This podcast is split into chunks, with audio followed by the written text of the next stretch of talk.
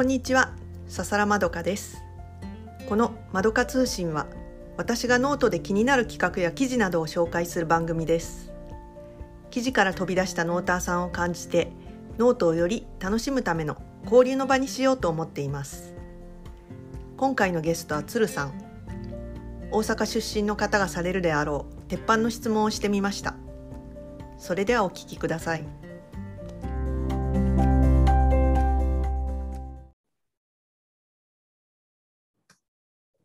はい、それでは今日もカッチーさんに来ていただいています。カッチーさんよろしくお願いします。よろしくお願いします。はい。それでは今日のゲストは鶴さんです。鶴さんよろしくお願いします。よろしくお願いします。よろしくお願いします。よろしくお願いします。それでは鶴さんは現在開催中の鶴亀杯の審査も担当してくださっていますけれども、私の方からは鶴亀杯と全く関係ない質問をしていきたいと思います。はい。はい。えっ、とですね、鶴さんは大阪出身ということなんですけれども、まあ、私、あの関東のあの出身なんですけれども、うんあの関西人って街中でいきなり切られる真似をされたら切られてくれるって聞いたんですけれども、鶴さんも切られてくれますか、僕は、うん、答えから先に言いますと、切られるかな？切られるあのね、うん。これね、あのね、なんか聞かれそうやなっていう、東京の方からは聞かれそうやなっていう質問や、質問だと思ってたんですけども、あの、前々からね、うん。あの東京の方にはね、これはね、人それぞれ、あの、言い分があると思いますね。あの、まあ、状況とかね、あの、にもよりますけれども、気持ち的には、あの、僕の年代やったら、年代以上とかやったら、みんな知ってることやし、お約束っていうことも分かってるとは思うんですけども、実際に切られるかどうかっていうのは、そんないきなり街中で切られるなんて、まずありえないシチュエーションやし。でも、されたら、気持ちの中では、あいやいや、これお約束のあれやなと思って切られなあかんなっていう気持ちにはなりますね。でも僕、今の僕やったら、なんやろうな、切られるかな。で、その今のお話で、僕以上の年代の人って、それ何ですか？それ何？あの、まあ、若い人とか、今の若い人とかって知らない人もいるんじゃないかなと思ってて、こういう話をね、あの、関関西人っていうか大阪人ですよね。はい。だから奈良県の、今日、僕、今日実はね、日中作業所っていう、あの、心の病の通う図書施設っていうのがありまして、そこ行ってね、あの、いろんな方に試してみたんですよ。あの、僕自身が切られるかどうか？う切られるかどうか。ん。うん。じゃあ、あの、40代かな、女性のスタッフさんに、ちょっといきなりいいですかって言って、バッサッと、バッサリと僕、切る真似をしてみたんですよ。そうしたそうしましたら、あの、快く引き受けて、切られてくれましたね。あの、で、その方の言い分によりますと、いや、当然切られない、切られなあかんでしょうと。あの、そんなノリが悪いじゃないですか、みたいな。空気読めよ、みたいなね。そういう感じでしたね。あの、だけだけど、あの、奈良県にお住まいの男性スタッフさんにそれを僕はいきなりしたら、まずびっくりされて、まあ、鶴さんがそんなことする人やとは思わんかったってまず言われて、あの、でも後でガクッとあの倒れはって、いや、たあの、切られるべきやったみたいな、すんませんしののできなくてみたいなことで謝られたりとか、反省したね。そう。そんで、あとはね、僕と同年代の男性とかやったらね、いや、そんなん切られへんよって言って、いうふうに、普通に突っ込んだりもする人もいたりとかして、これはね、大阪、同じ大阪人でもね、意見は千差万別だと思いますね。あの、と思い思ってますね、僕はね。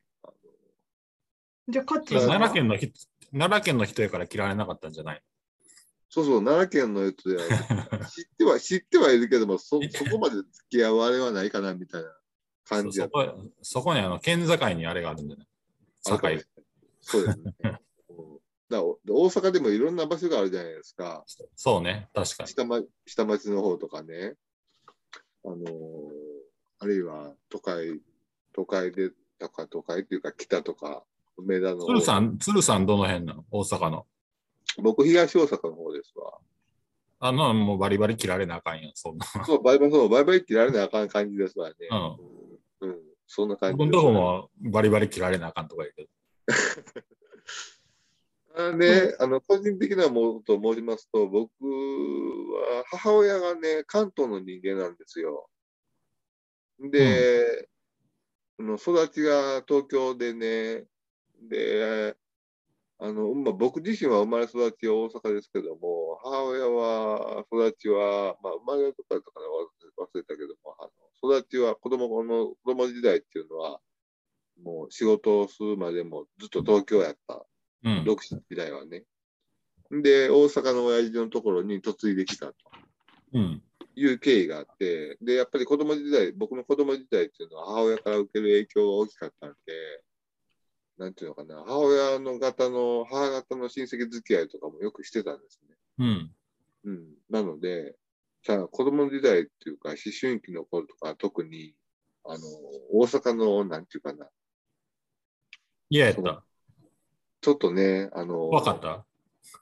なんていうかな、空気が読めないっていうか、あの、怖かったし、あの、なんて言ったら、馴染めなかった、正直。っていうのがありましたね。子供時代そうね若い頃のはね。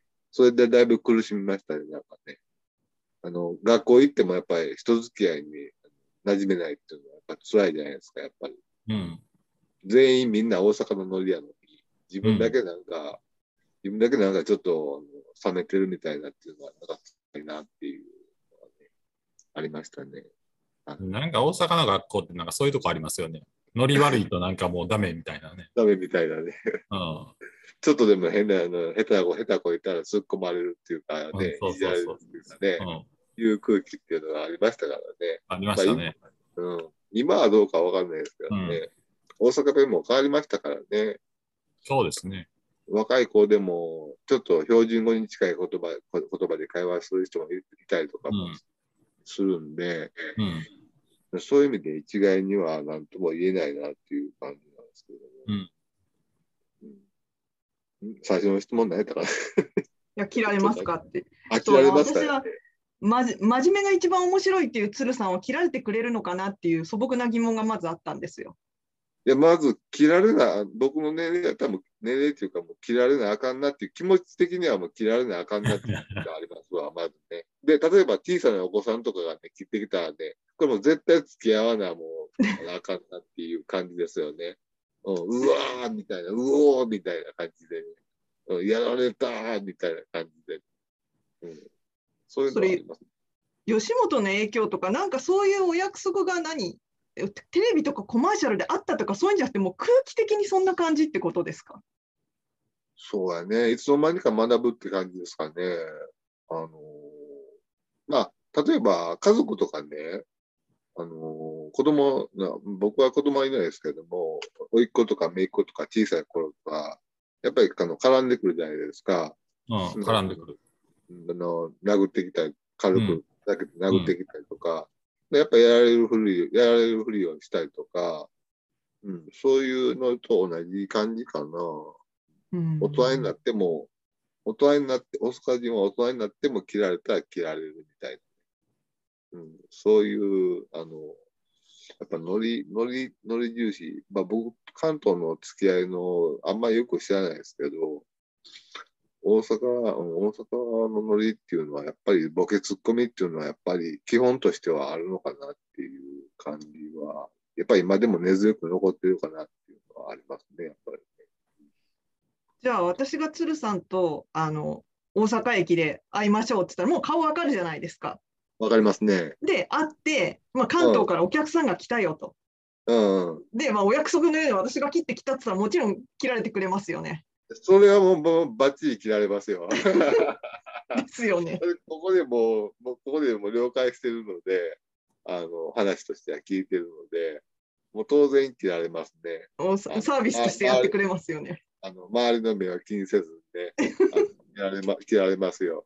そうですよね。はい。カッチーさんはもちろん切られてくれますよね。もう大阪捨てて長いからね。何それ？大阪18、18までしかおれへんかったから、もうちょっと無理かな。あそうなんですか。うん18大学から、大学からもう大阪いない。あ、そうなんですね。そうそうそうそえー、何それ 微妙ですね、それね。一時期、まあ、最近許せるようになってきたんだけど、一時期もう大阪が嫌で嫌で仕方がなかった時があったわ。えー、どういうことうーん、なんやろ何が嫌だったんですか？な。なんかね、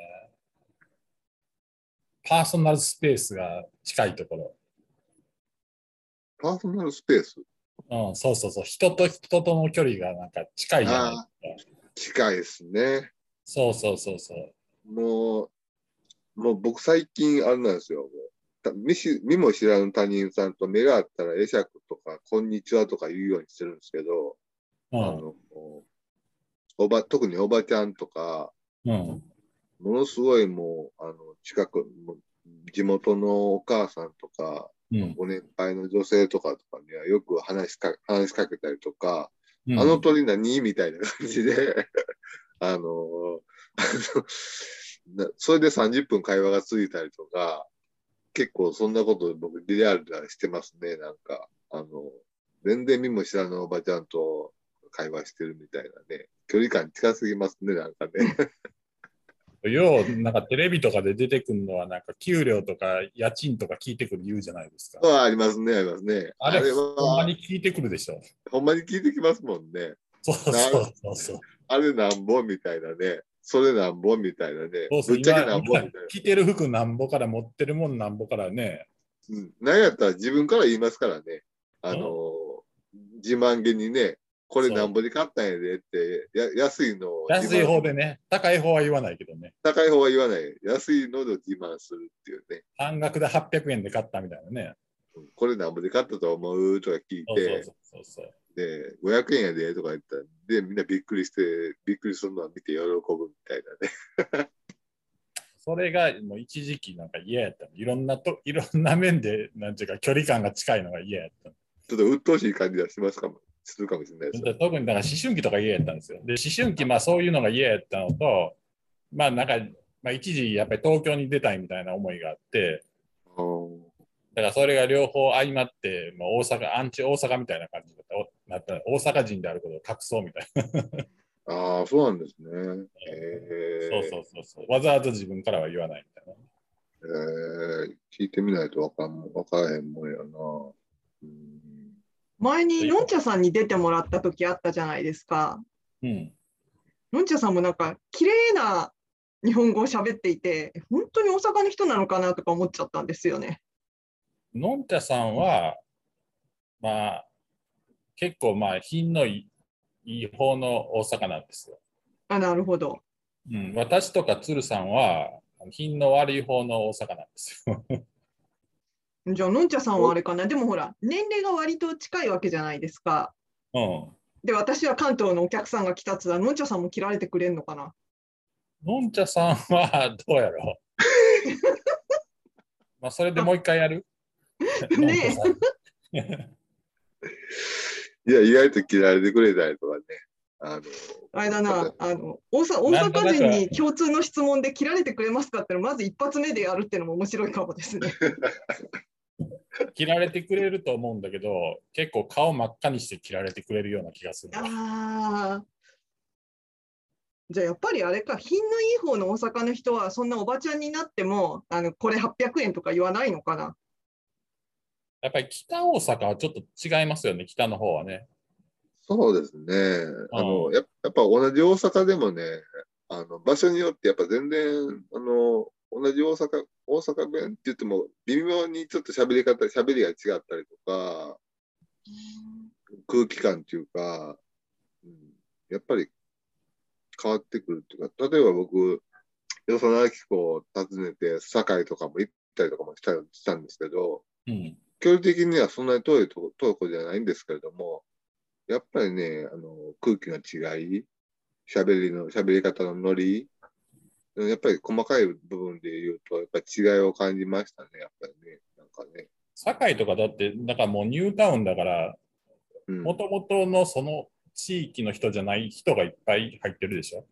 ああ、そうなんですね。あそう、うんそうですね。あの、うんマンションボンボン建ってますもんね。そうそうそうそうそう。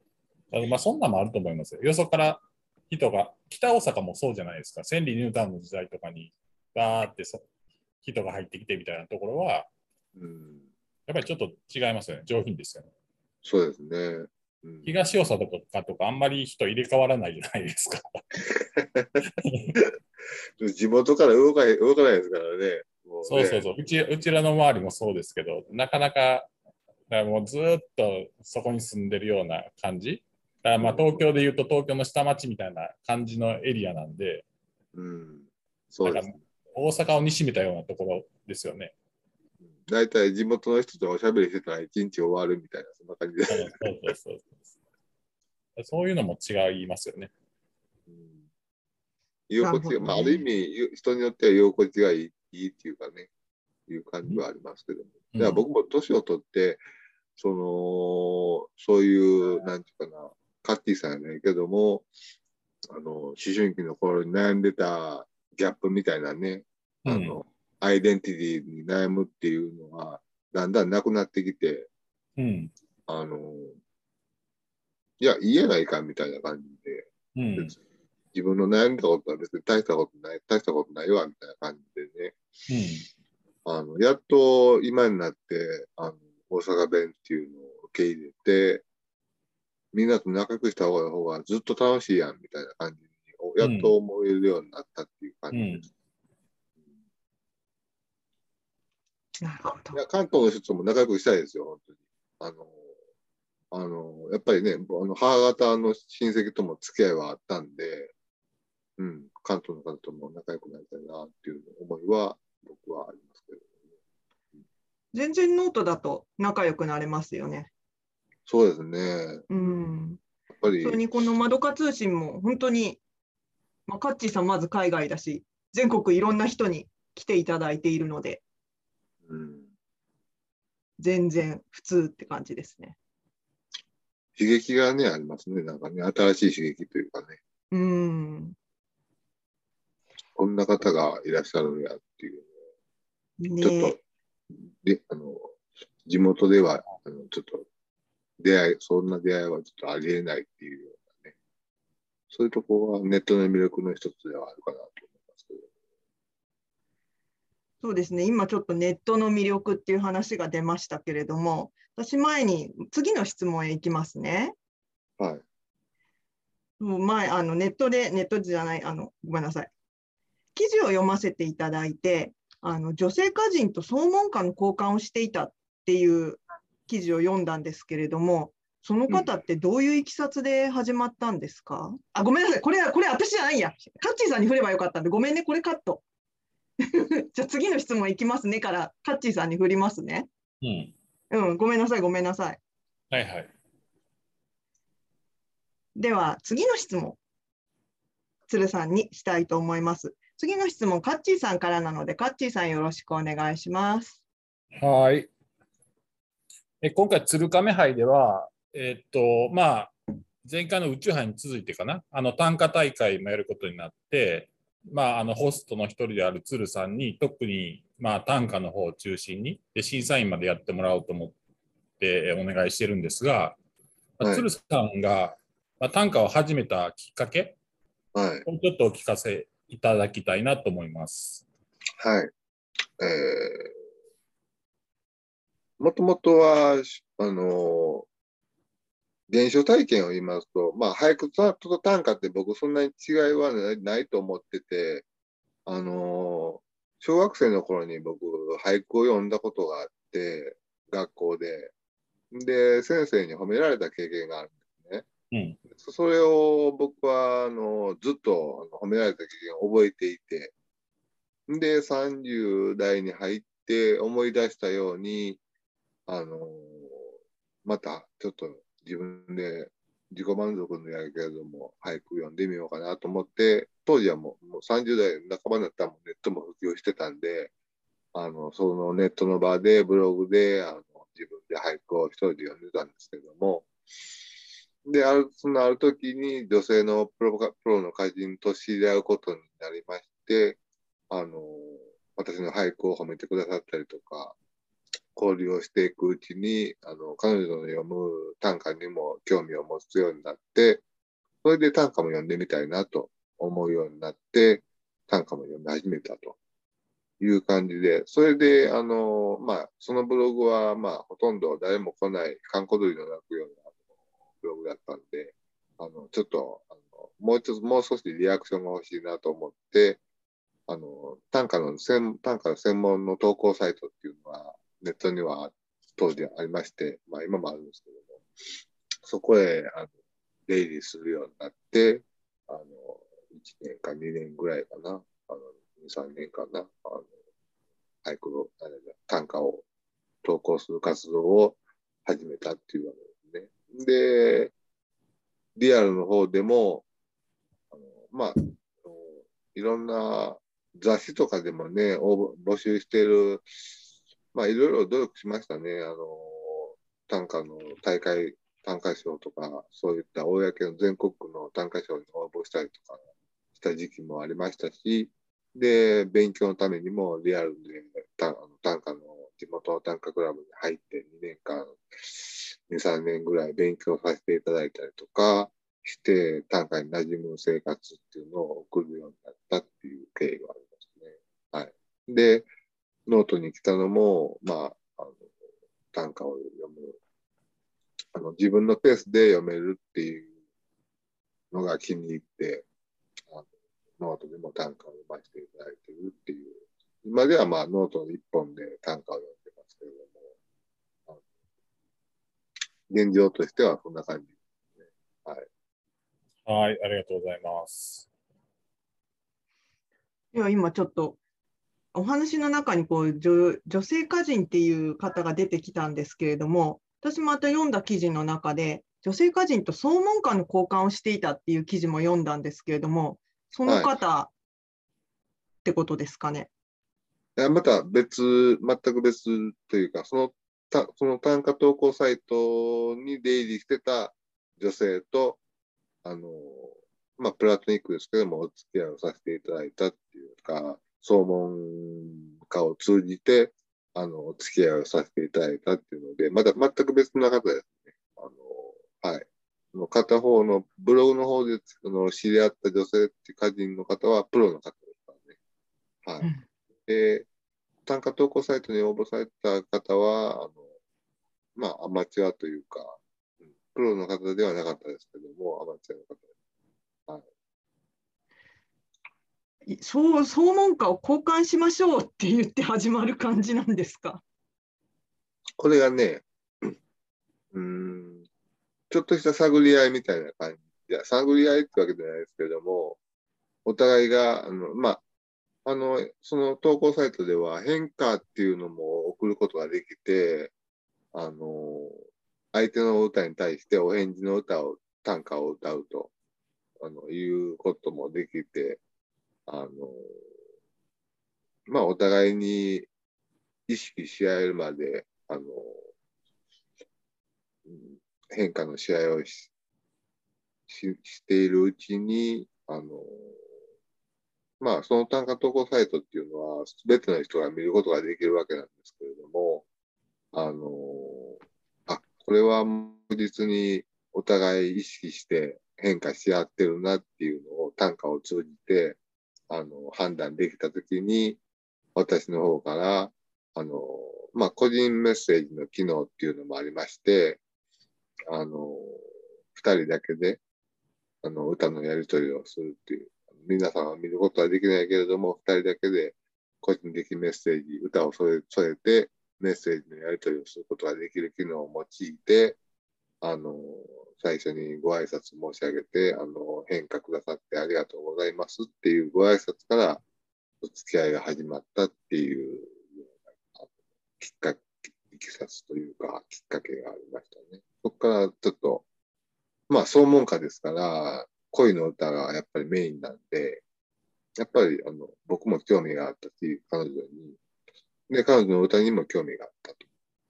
それで、あの、あ、の、恋愛も大事だったですけども、自分の、まあ、結果的には、あの、短歌の、あのなんていうかな、学びっていうかな、うん、変化することって実はすごく、あの、一人で読んでるよりかはずっと、あの、学ぶ、なんていうかな、なんていうのかな、学ぶ、あの、学び度合いっていうの、あの、すごく得るものが大きい。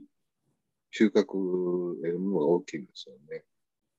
うん、相手の気持ちを読んで、組んで、こちらも短歌を読むっていうので、すごく実力っていうか、身につくっていうかね、そういう意味でもいい経験をさせてもらったなっていう感じです。はい。私も創作一句の時に、すごい、あものすごい学びになりましたね。あ、あれ、すごかったですね。あの、たくさんの。もう、すごいですよ。一人100本ノックやったみたいな感じで、結局なん、あ1、2やったんだから100本近くやったんですけど、まあ本当にあ相手の言ってることを汲み取って、それで自分の言葉を、ね、31文字か、ねうんえっと、そう、10なんだっけ、いくつ、14文字に収めなくちゃいけないんだから、すっごいあれ、大変なことですよね。あれあれはすごかったわ。ああれはすごかったですね。うん。ね、大変だと思いますわ。そのね短期間でやんなくちゃいけないから、あれはすんごい勉強になりましたね。うん、やってみるとねん？や、やってみるとね、大変っていうのがね、やらないと分かんないって感じですね。そうでしょうん、ねそうなんですよね。でもそうやってこう総門下の交換が続いてどんな感じで終わったんですかねちょっと下水話なんですけど。う。いえいえ、あの、うん、そうですね。あの、まあ結果的には自然消滅でしたね。あの、まあ僕が話してるので、僕からの言い方しか、言い方しかできないのであれですけども、まあ簡単に言うと、ちょっと彼女は暗い部分を持ってて、心の中にね。うん。そういうのが歌にも表れてて、どちらかというとメランコリックな歌が多かった。だからそれを励ます意味で、僕は、あの、そういう励ますような歌をよく努めて読んでたんです。頑張って読んでたんですけれども、あの、一緒に、あの、短歌、あの、読んでいきましょう、みたいな付き合いを、あの、仲良くしていきましょう、お付き合いしていきましょうっていうような感じに持っていきたかったんですけれども、まあ、なかなか彼女の持ってる、あの、奥深さというかね、うん、そこのまではたどり着けなかったみたいな結果に終わってしまったような感じですかね。ちょっと抽象的な言い方で申し訳ないですけど、あの、まあ、例えると、彼女自身が言うには、あの、歌の中で、真珠っていう言い方でね、心の中の女性のっていうか、心の中の大事にしているものを真珠に例えてましたね。うん。それ、それが一つの僕の中でキーワードとなって、あの、どこまで彼女にあの近づけるかっていうのは、あの、恋愛のっていうかテーマになって、あの、変なのやりとりをしていく中で、どれだけ彼女に近づけるかな、みたいな感じで努めたわけなんですけれども、結局、その僕はもうそれに努めるのに疲れてしまって、あの、まあ、あの疎遠にな自然と疎遠になってしまったっていう感じですよね。そうだったんですね。うん女性は難しい、難しいなと思いました。でも、なんだかんだ言って、こう女性と縁がある方なんだなと思って。いや、でもね、めったにないですよ、本当に。いやいやいやい恋愛やいや経験も本当に少ない。ただね、あの、一旦付き合うと、あの、その付き合いの内容は濃くなることが多いですね。うん。うん。でも、総門下で交換なんだから、やっぱり、なんかね、そういう付き合いな感じはしますよね。うんあの、こんな、もう自分でもあ始めた瞬間に思いましたけどあの、これは、もう、なかなか、なかなかできない、人に普通、なかなかできない経験だと思ったんで、もう全部の、初めから最後まで、あの、僕、原稿用紙に全部、あの、やりとりをメモりましてね、書いた、お互いのやりとりをね、メモりまして、まあ、勉強のためでもあるんですけども、あの、昨日ちょっと晒して、あの見返してましたけども、うん、相手の方はずっと短歌に関しては上手だったんで、文語使いの。すごく勉強になったなっていうのを今さら思い返して感想を持つところなんですけどね。はい。素敵な思い出ですね。そうですね。まあ、ちょっと残念な結果には終わりましたけども、あのまあ、元気でいてくれるといいなっていう相手に対してね、思います、ね、うん、はい。ちょっと自分の話になっちゃうんですけど、私もなんだっけ、あの創作一句で、なんかとってもこう変変化をした後に、なんか不思議な気持ちになっていて、それを記事で書いたら、うん、なんか西野圭香さんが、まどかさんからラブレターをもらってるみたいでした。みんなもそうだと思いますよっていうふうなコメントをいただいて、だからそれこそ総門下でこうきちんとした相手とこうやり取りをしているっていうのはやっぱりそういう気持ちになるんだろうなっていうのはすごく感じますね。そうですね。はい。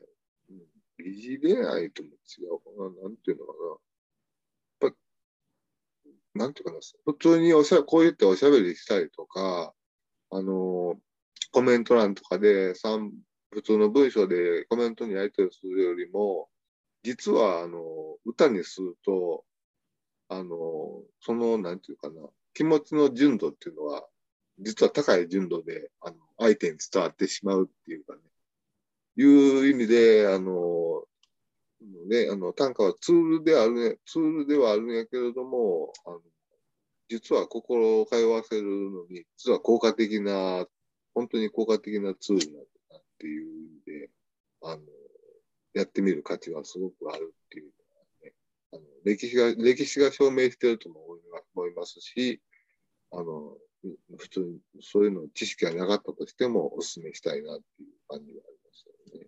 はい、ありがとうございます。いいカッチーさんの方から一言何かありますか？うん、そうですね。あの鶴亀杯あの審査員、えー、兼、まあ、単価担当かな、市として、あの皆さんにあのぜひともご参加ください的なご挨拶をいただけるとありがたいです。あはい。えー、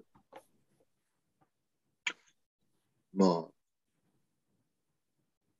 あ、あみんなの、まあ、短歌大会とか、みんなの俳句大会、川柳大会にしても、あの、まあ、初めての方もおられおられるでしょうし、あの、今まで何回も投稿、応募してきた、あの、ベテランの方もいらっしゃるでしょうけれども、やっぱり、あの、この、短歌なり俳句なり川柳なり、あの、好きっていう気持ちっていうのを持ち続けるっていうのは、まあ、継続は力ないって言いますけども、それが一番大事だなと思うので、あの、ぜひ自分の心の中にある、あの、その短歌、文芸っていうものに対する好きという気持ちを大切にしていただきたいなと。それで、あの、ぜひ、あの、この民俳っていうか、みんなの俳句大会っていうのを活用していただければなと。で、あの、有意義な経験をしていただければ、あの、私としても、なんていうかな、やった甲斐があるというか、あの、良かったなと思えるような大会になると思いますので、あの、皆さん、どうぞ、あの、ご応募、まだ2週間ほど締め切りまでありますんで、あの、ちょっと考え中とか、あの、二の足を踏んでるってらっしゃる方は、一歩ちょっと踏み出して、あの、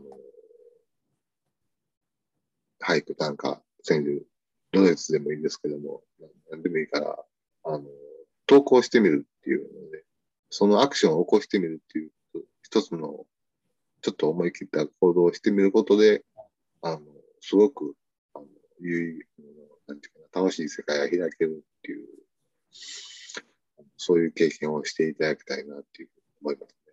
はい。まあ、楽しく。ありがとうございます。そうですね、もう楽しくね。楽しくやれたらなっていう感じですよね。はい、それが一番ですよね。あんまり、な何？その、まあ、ショーとかもあるけど、うん、あんまりそこにこだわりすぎてもね。そうですね。楽しくないし。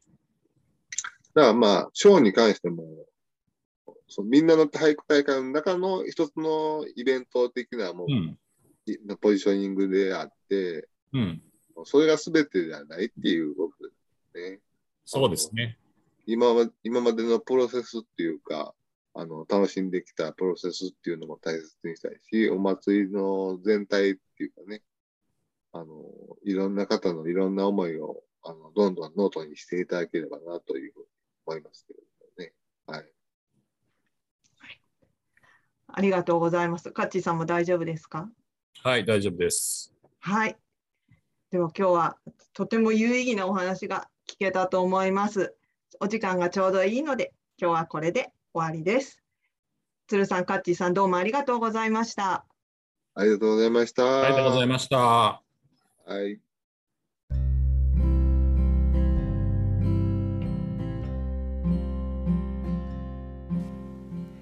いかがでしたか？